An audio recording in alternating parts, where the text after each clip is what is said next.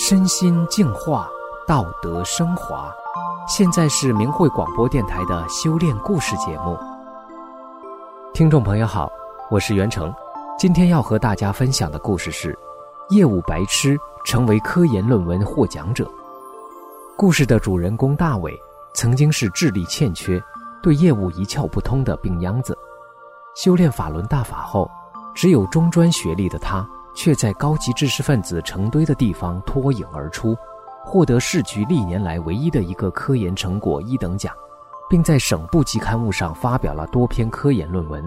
获奖无数的他，成了单位最优秀的职工之一。大伟修炼前后变化之大，令人瞠目。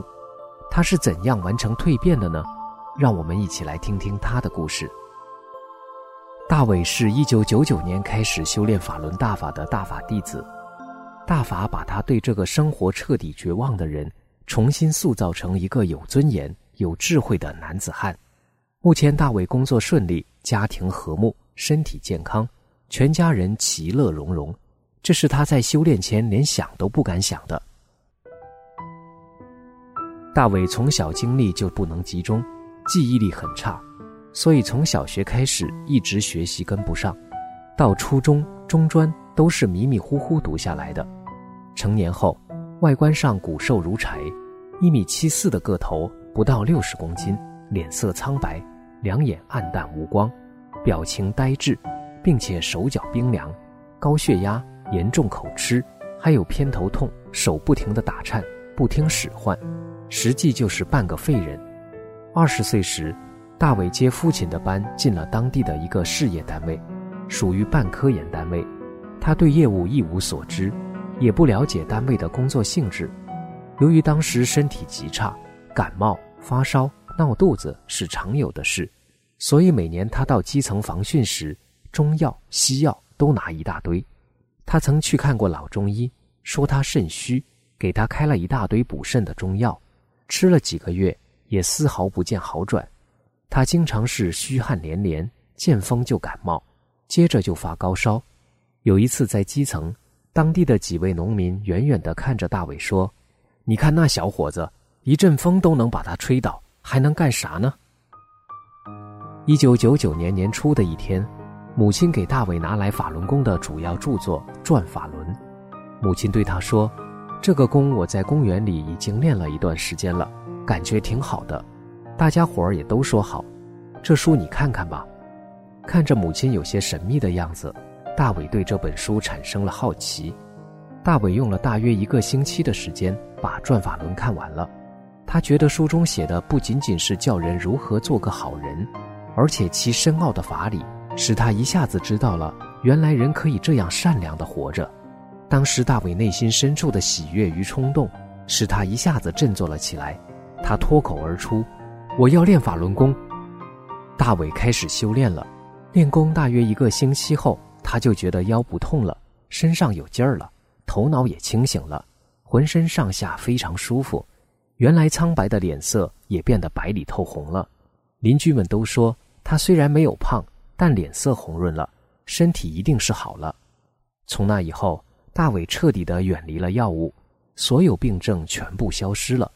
他真正体会到了啥叫身心健康，啥叫无病一身轻。大伟当时那种喜悦的心情是无法用文字描述的。修炼法轮大法后，大伟知道了做人的道理，在任何地方都要做个好人，在单位上也要把工作干好，那就必须得懂得业务，必须得精通业务。通过修炼，大伟觉得内心已经不再那么浮躁了。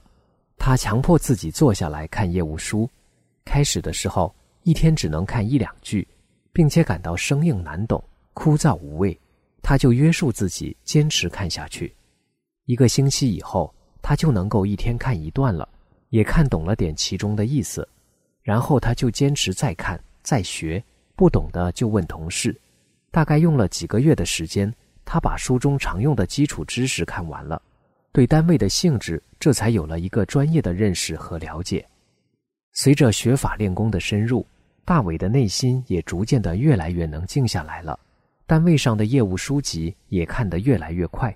后来，一本厚厚的计算机应用的书籍，他用了一个星期就看完了，并在实际工作中能很快的熟练应用一些新仪器、新技术的应用，他也能很快的学会，并能熟练掌握。大伟得法不到一年后，看到他的变化，单位领导就安排他负责一个科室的管理和业务。工作中，大伟处处按照真善忍的法理管理这个科室，工作做得都有条不紊、有声有色。随着工作经验的增多，他也想试着写论文。原来没写过，这对他来说是一个不小的挑战。大伟先翻阅了一些别人写的形式相近的论文，先看看人家怎么写的。后来知道了论文必须有论点、论据、论证，有理论根据，有真实数据等等。然后他就模仿着类似的形式，根据自己的实际经验写了一篇论文。经过认真修改后。他把论文交给了局长，局长看后表示非常好。后来论文在全省的系统内部刊物上发表了，这是大伟第一次写论文，并且得以发表，这对他来说是一个不小的鼓励。后来大伟先后写了许多篇论文，还将不少科研成果书写成文，连连获奖，并且经常有论文在省部级的刊物上发表，有的被编入六省一市论文集。别人写科研成果，都是单位组织好几个比较有才华的人，或是以科室为单位，几个人通力合作，经过较长时间的基本数据收集、整合、分析，再做出各种图表，写出论点、论据、论证等等文字，至少得用几个月或一年的时间才能完成一篇成果。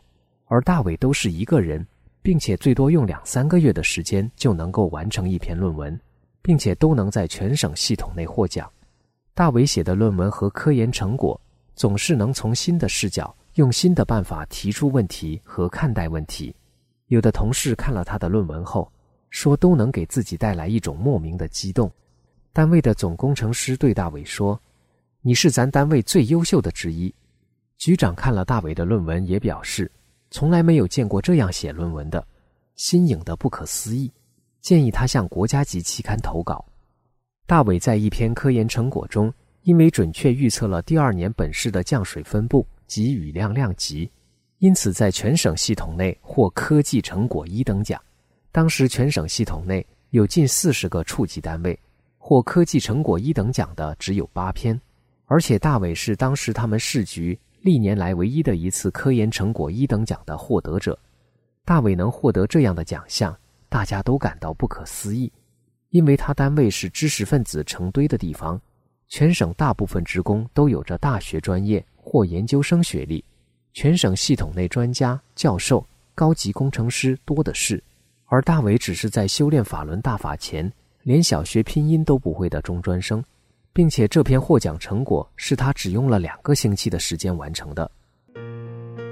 大伟说：“我的一切都是法轮大法给予的。”如果没有修炼大法，我绝不会有现在健康的身体、高尚的品格、和睦的家庭，以及工作中的智慧和能力。